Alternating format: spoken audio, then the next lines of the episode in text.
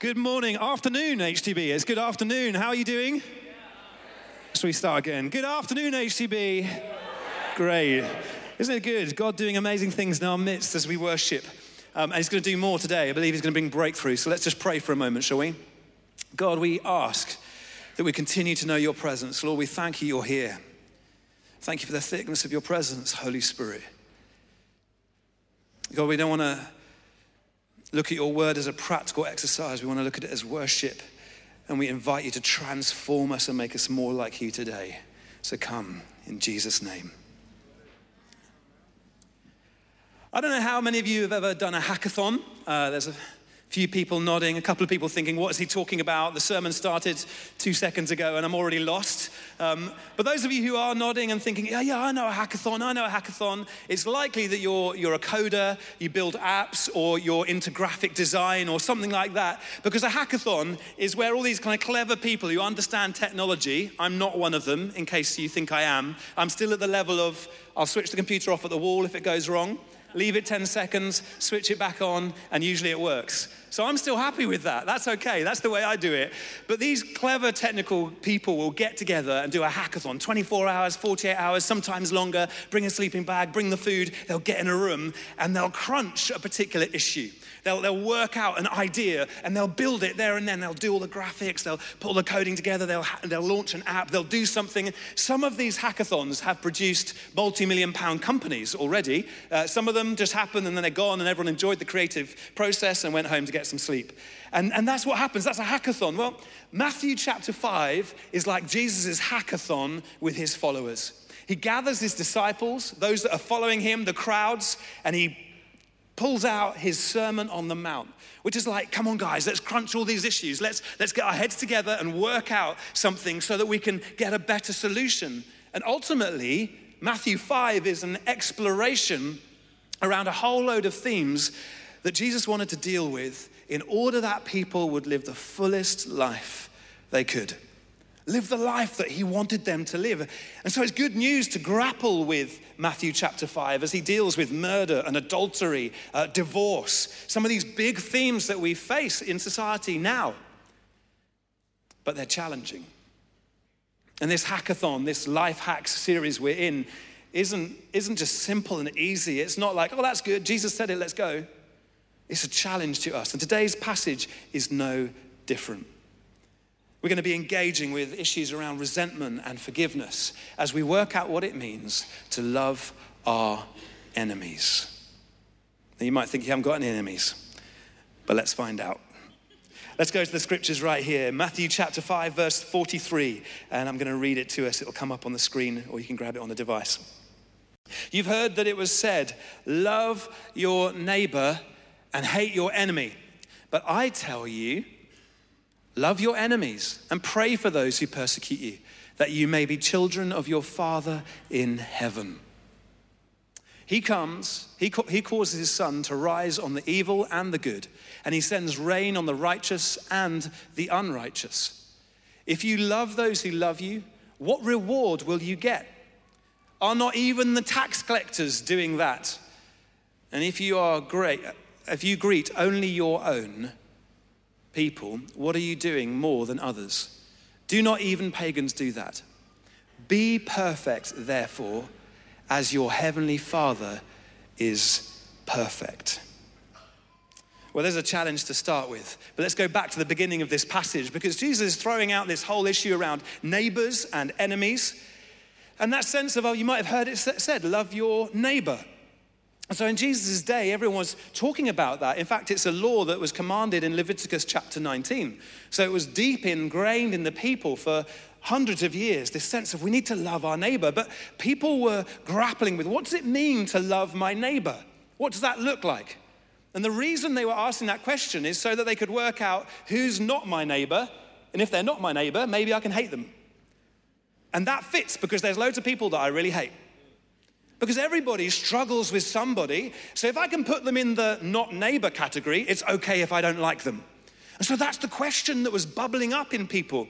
In fact, you know, one person came to Jesus and asked that question Jesus, who's my neighbor? You might remember it.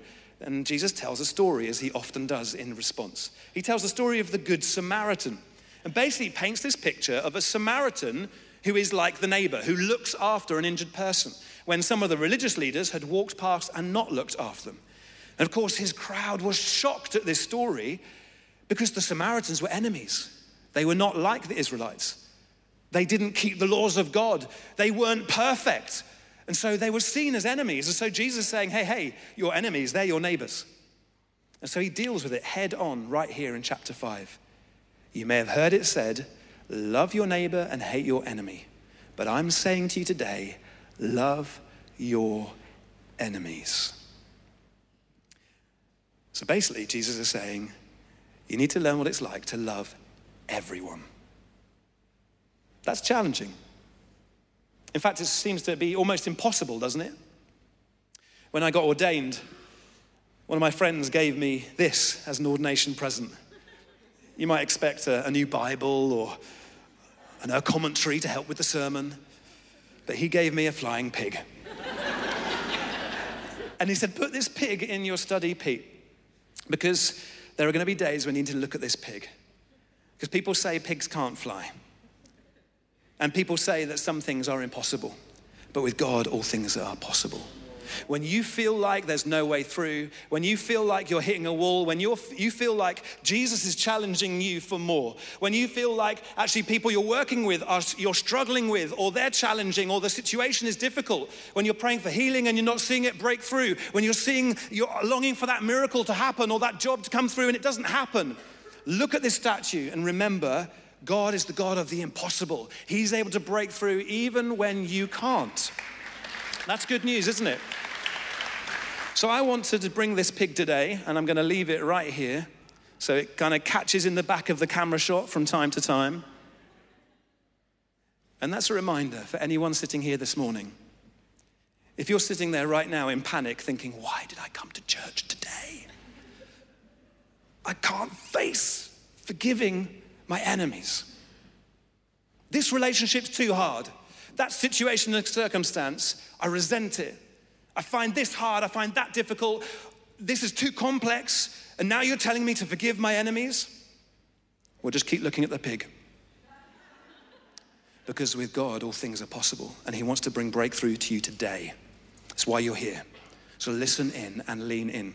Some of you are thinking, well, I don't have any enemies, right? I, I, I can't remember the last time I said, You are my enemy. And the reality is, we don't say that in our culture, do we? We don't kind of walk around going, you enemy, you enemy, you enemy. We don't really talk like that. Perhaps in Jesus' day, there was a little bit more chat like that because there was a sense of being uh, occupied by an enemy army, the Romans, and they were very close to, and a sense of these are our enemies, they're holding us back or they're, they're occupying us, and they didn't like it. But there are plenty of places where we can create enemies today. And in a time in our country at the moment where Brexit is, is, is kind of forging forwards or not going anywhere or whatever it is, there's a sense in which there's struggle. But there will be in your lives as well. And whilst we wouldn't name somebody an enemy, I would like to suggest this morning that most of us, if not all of us, have low grade enemies. What does enemy mean? It's a Greek word right there that Jesus uses for enemy, ekron. And it means someone who's hostile or causes harm or even moves to hatred. So, anyone who's caused you harm or is hostile to you, that's a low grade enemy. Now, I know I've got issues in this area because I don't find every relationship easy. And sometimes I meet people and they may say something or do something, or they may just be something. Maybe they don't do anything to me personally, but for some reason, I, re- I, I retreat from them.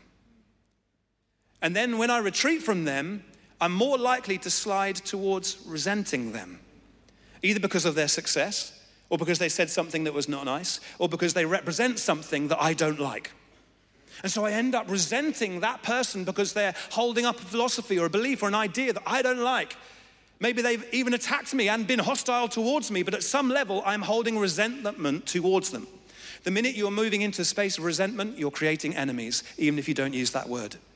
You're holding people away at arm's length. And as I say, that's an issue that I struggle with. And maybe some of us can relate to that too. All kinds of people in the past work colleagues, church leaders, friends, family, in laws. A few nudges going on in the congregation. I saw you. You've got to come for prayer ministry at the end, all right? I'm joking, joking, joking. So, what do we do with it? What do we do?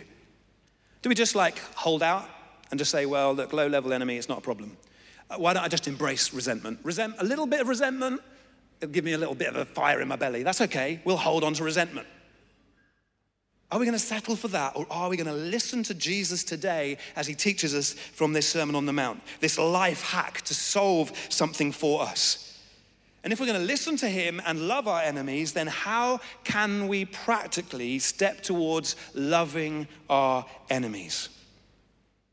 Well, here's the beginning. Anyone who knows anything about love, any kind of love, knows that one of its closest allies is forgiveness.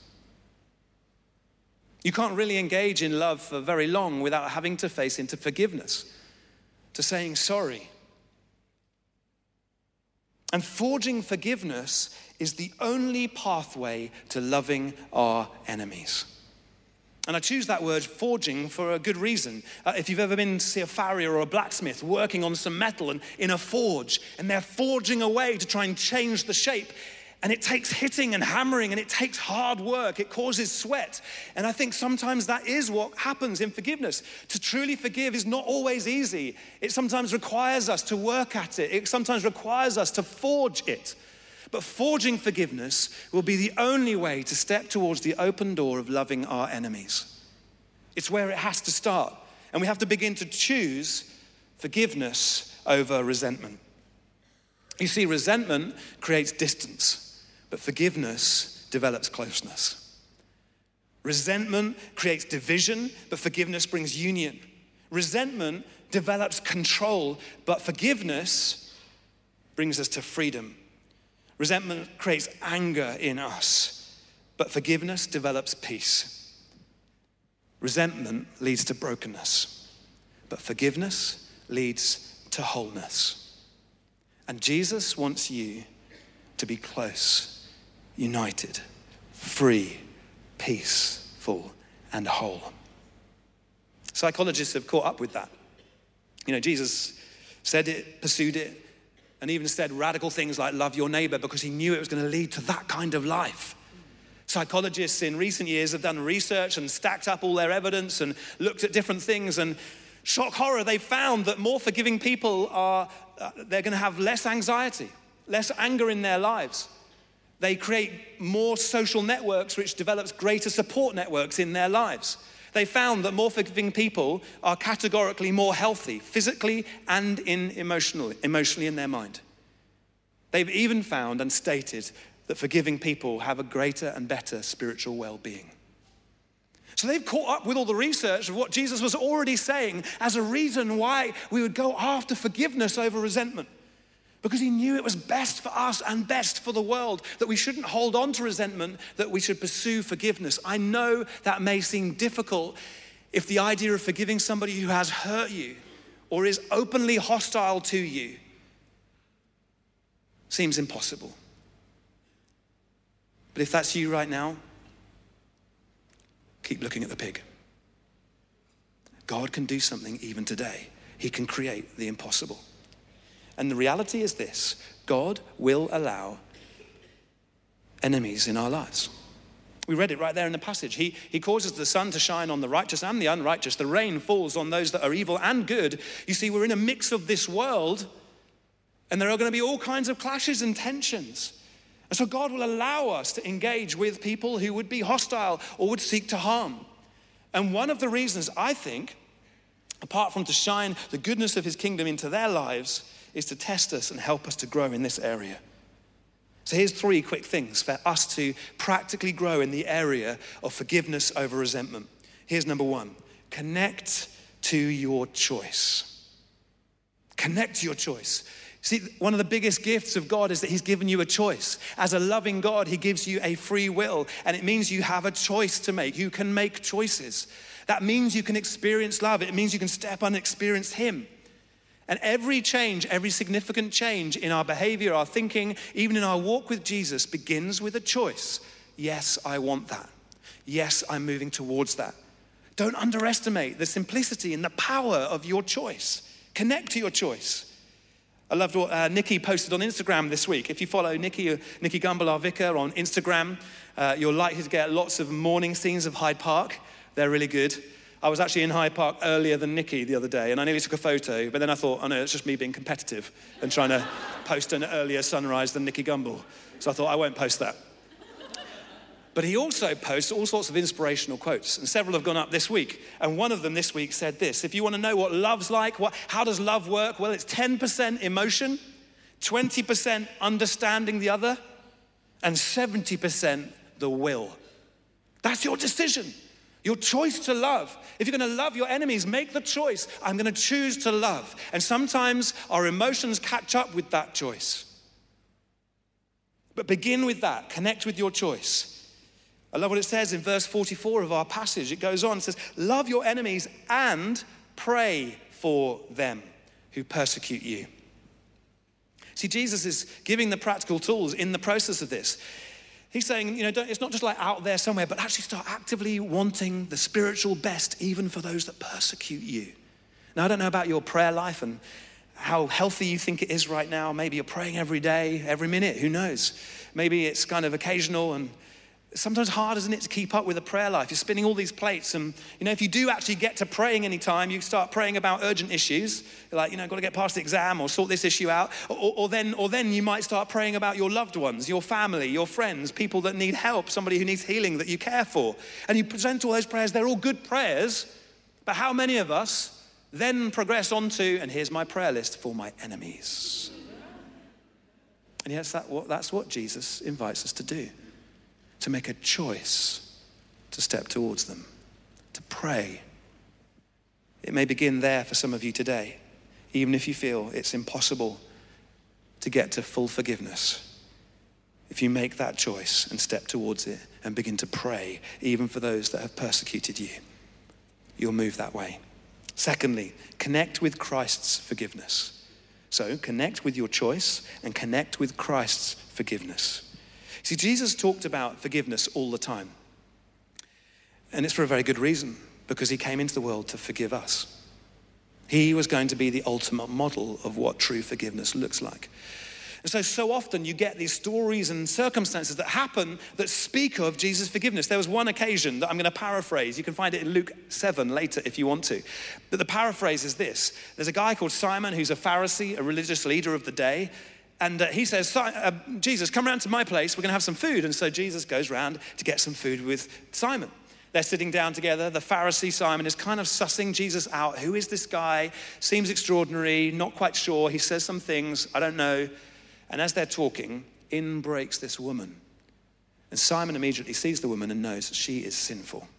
This woman is like don't go near this woman. She lets everyone down. She's not right. She's not good. And actually, you know, if Jesus really is the Son of God, he would know that this woman is a total mess and shouldn't be anywhere near him. Simon immediately makes this woman an enemy. He resents her, he retreats from her. Now, Jesus is a mind reader. He knows exactly think, what Simon's thinking.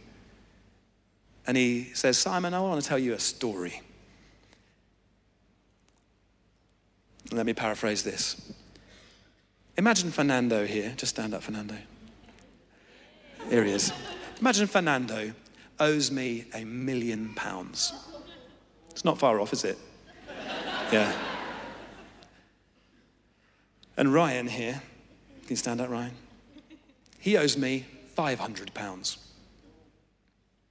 And one day I turn up to, to church and I'm sort of feeling particularly passionate, compassionate. And I sort of stand here and I look at these two guys and I go, hey guys, you know what? I'm having a good day. Um, you know, don't worry about the 500 quid. Write it off to go and have a party. It's fun. Great. You're all right. You're free. Hey, Fernando, don't worry about the million pounds. It's fine. You can just have it back. Don't worry. Go for it, guys. Go knock yourselves out. And then I let them off. Which of those guys is going to go dancing down the aisle as they leave church today? Fernando off to Nando's to spend his million pounds. Thank you, guys. Well done. Give him a round of applause. So that, that is not exactly how Jesus told the story. It's not exactly how it was. But essentially, he looks at Simon and says, Which one? Which one? Which one's going to love, love more? And Simon makes the same presumption. Oh, when you've been let off a lot, you know the value of that, you bring greater worth. And Jesus looks to the woman at his feet who's broken in and now is breaking an alabaster jar of perfume over his feet. And he says to Simon, This woman understands that she's totally forgiven, that she's set free. That, that, because of what I'm able to do, I can free her from that sin. And he says to her, Woman, your faith has set you free. You are free of your sins. And Simon still sits there going, like, who is this guy that can forgive sins? He's struggling with this forgiveness thing because he's got resentment against the enemy. See, listen, if you get connected to what Jesus has done for you, if you get connected to that and begin to really understand that whilst you are still far off, whilst what Romans says, Romans says you, we were enemies of God when Jesus came. But he stepped into the world, and he stepped into the world because he wanted to demonstrate the love of God. And he lived his life in such a way that he says, I love you even though you are far off, even though you might be caught in things that are not perfect, that you're not quite perfect as a God yet. Even though you've all made mistakes and something's gone wrong in all your lives, I'm here because I love you and I want to come towards you. And I'm going to give even my life on a cross for the joy set before me, which is you, because I love you and I forgive you and I set you free to a new life. That's the call of Jesus. That's the good news of the gospel. And Jesus demonstrated it to all of us in order that as forgiven people, we might forgive. We need to get connected to the level of forgiveness we've received. And as we understand his forgiveness for us, it will make it easier for us to forgive even our enemies. He's gone ahead of us. And finally, connect with your enemy. You know, when you have an enemy or someone who's let you down, whether it's a high grade or low grade enemy, however you want to categorize them, you just want to retreat and then move towards resentment. And what that does is puts distance between you and them. I, I, I, do this sometimes. I fall into this. Someone upsets me, and I choose to stop talking to them. And I might not say, I'm not talking to you anymore. I just might start missing them, avoiding them, not being near them. And slowly in the back of my head, the thing they've done becomes bigger and bigger. And when it looks like they're ignoring me, I think they're an even bigger enemy. We have to step in towards those that everything in us wants to retreat from. And one of the ways you do that, as a first step, if you feel that that's too much, is to empathize, to grow in the gift of empathy. You see, when we empathize with others, it grows compassion in us for other people's needs. It grows an understanding in us for something that's different in someone else that may have harmed us. And through that empathy, we begin to engage with the fact that they're just a broken person too, that they're just going about their day with their needs and their aspirations that somehow clashed with yours. And with that empathy, you can step towards your enemy. I really struggled with my dad when I was growing up. I grew real resentment towards him. Throughout all my childhood and early teens, he was working so hard, busting a gut in the city. He was working in business and you know, he was smashing it and doing really well, but he was out of the house every morning at six and not back till nine, so I just never saw him. And he was traveling six months of the year. And so, really, I was brought up by my mum, me and my two brothers. We hardly ever saw my dad, but when he was around, he was so exhausted and burnt out that he would just be angry and cross with us. Um, I don't know if anyone's ever seen The Sound of Music, but uh, the Van Trop guy, Van Van Trip, Trap, Trop, I don't know, whatever. you know, it was a bit like that. Literally, on a, on a Saturday morning, if he was at home, it'd be like, right, boys, fall in, show me your fingernails. And if they weren't clean, we were in trouble. That was my experience. And I grew in a sense of distance as I began to emotionally understand what was going on. And I remember a day when I was 14, and my dad announced to us all, I'm leaving business and I'm going to become a vicar.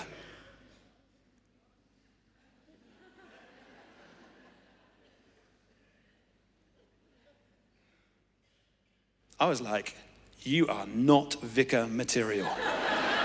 I don't care how good St. Mellitus is, it's not helping you. I'm serious. I'm serious. It's like this, you're not, the, you're not material for a vicar. I know you. You've upset me, you've harmed me, you've let me down. I feel like you've not been there at times, quite often. And now you want to be a vicar? I struggled with that. When I got to about the age of 19, I went on a conference. And I, at this conference, it was talking about God's heart towards us as a father. And someone in one of the talks started provoking us about our own experience of fathers and how that might uh, impact our experience of God and all of that stuff. And I'd never really heard any of that before that time. And I came face to face with the reality that I was really full of resentment towards my dad and that some of that was spilling into my understanding of who God was. And I began to pray, and I remember weeping as I prayed, saying, God, you've got to help me. I don't, really understand this. I don't know what to do about it. I wasn't really ready to let go of any of the resentment because I was justified in being upset with him. Some of you here right now, you feel justified in being upset with the people that you've been thinking about through this talk. And I felt God, in His grace, by His Spirit, begin just to talk to me about my dad. And I remembered that my father's father had died when my dad was 16 because of alcohol abuse. He had drunk any money the family had, spent the lot, and died, leaving the family with nothing. So my dad at 16 had to go out and become the breadwinner for his mum and four other siblings. He went out, started at the bottom of the chain with no qualifications, and had to work and bust his gut to build something. And bit by bit, he built something. And he'd got into this cycle of, in his own thinking, I've just got to provide for my family. I'm going to provide in a way that my dad didn't provide for me. And so he was out busting a gut, working so hard whilst we were growing up because that was his expression of love to us. I never understood that. I'm not sure if he understood that. But I tell you what, as I began to get compassion and empathy with his situation, I began to realize this was a much bigger picture going on. The compassion in my heart began to grow. A lot of compassion had grown in his heart because he had gone to theological college and now he was a vicar. He was a good vicar. And our relationship became much, much better to the point where just a few years ago when he died, it was a beautiful moment. And his last words were of pride towards me. God did something.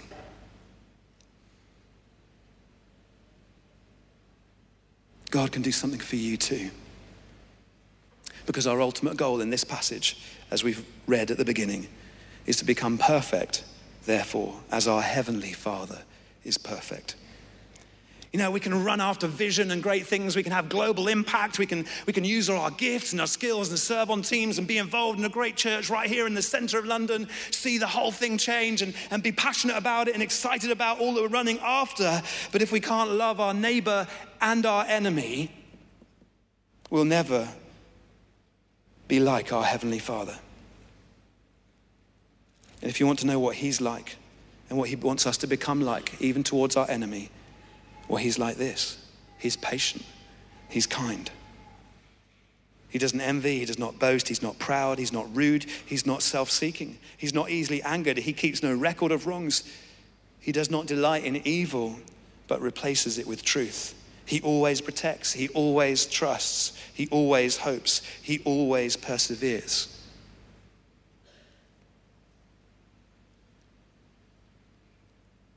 Connect with your choice connect with Christ's forgiveness and connect with your enemy. And maybe, just maybe, with the help of the Spirit of God towards what for some of us will feel impossible, we might just become the most loving people on the planet, reflecting our perfect Heavenly Father. Amen amen.